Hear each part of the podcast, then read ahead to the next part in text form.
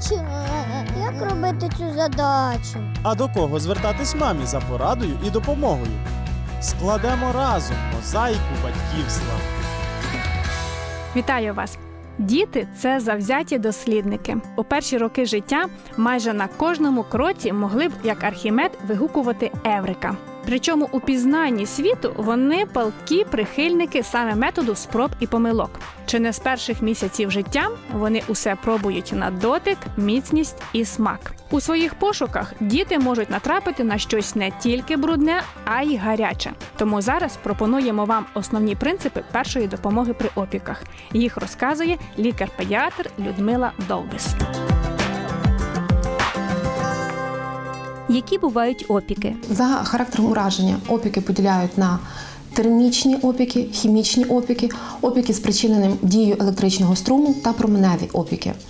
За глибиною ураження всі опіки поділяються на 4 ступені. Перший ступінь, Це поверхневий опік з враженням тільки шкірного, тільки епітелію. Візуально ми бачимо почервоніння та набряк шкіри. Шкіра при доторканні болюча. другий ступінь, Другий ступінь е, в протез втягується не тільки епітелій, але й підшкірна жирова клітковина.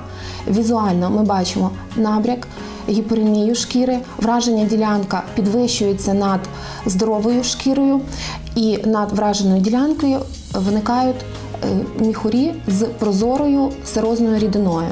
Ділянка болюча на дотик. третій ступінь, Третій А ступінь це частковий некроз шкіри. Третій Б ступінь це повний некроз шкіри. четвертий ступінь. Втягується не тільки шкіра, але й підлеглі тканини. Що характерне для термічних опіків? В основному при термічних опіках це дія таких факторів, як гарячий пар, гаряча рідина, полум'я, гарячі предмети, е, гарячий метал.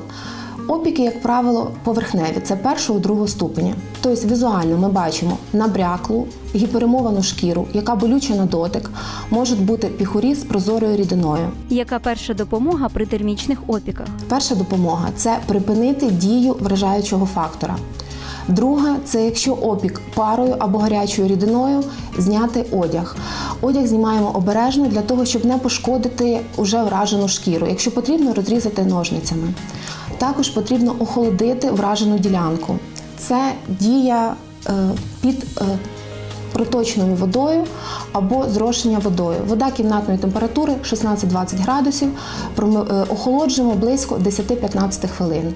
Після чого накладаємо стерильну пов'язку, серветки, або якщо це велика ділянка, це може бути е, простинь чи інша чиста тканина, і транспортуємо дитину в лікарню або звертаємося за медичною допомогою. Що характерне для хімічних опіків? Хімічні опіки спричинюють дію діями кислот, лугів, може бути бензин, керосин та е, інші хімічні засоби. Глибина опіку залежить від е, того, яка речовина діє, наскільки вона концентрована, і який по тривалості час дії речовини. Можна розрізнити опіки, які спричинені кислотами та лугами. Якщо це кислота, опік буде це сухий щільний струб. Якщо дія лугів, струб буде м'який, рихлий та вологий. Яка перша допомога при хімічних опіках? Перше це промити ділянку опіку під проточною водою. Промиваємо близько 15-20 хвилин. Якщо опік спричинений дією кислоти, можна після промивання накладати примочки серветками, що змочені в 2 або 4% розчині соди. Як це зробити в домашніх умовах? На 200 мл води додаємо пів чайної ложки або чайну ложку без верха соди. Це буде відповідно 2 і 4% розчин. Якщо дія спричинена лугами, можемо після промивання зробити аплікації з серветками, змоченими в 1 або 3% розчину борної кислоти або оцтової кислоти. Після промивання накладаємо стерильну пов'язку і звертаємося з дитиною на консультацію до лікаря за медичною допомогою. Чого не слід робити при опіках? Перше це змащувати уражену ділянку речовинами, які перешкоджають визначити глибину враженої ділянки. А також спиртовими розчинами. Це, наприклад, брилянтовий розчин брилянтового зеленого, спиртовий розчин йоду або е, розчин фукарцину. Далі не слід ні механічним, ні хімічним шляхом забирати речовини, внаслідок яких стався опік, наприклад, краски, лаки, фарби, е, а також силою е, віддирати одяг або синтетичний одяг, який щільно пристав до шкіри. Також ні в якому разі не можна змащувати вражену ділянку або накладати пов'язки з немедичними речовинами для того, щоб не погіршити стан і е, не перешкодити подальшому лікуванню. Що робити при опіках негашеним вапном? При першій допомозі ми не промиваємо. Це майже один з єдиних опіків, при якому не промиваємо проточною водою, тому що вода е, поглиблює глибину ураження.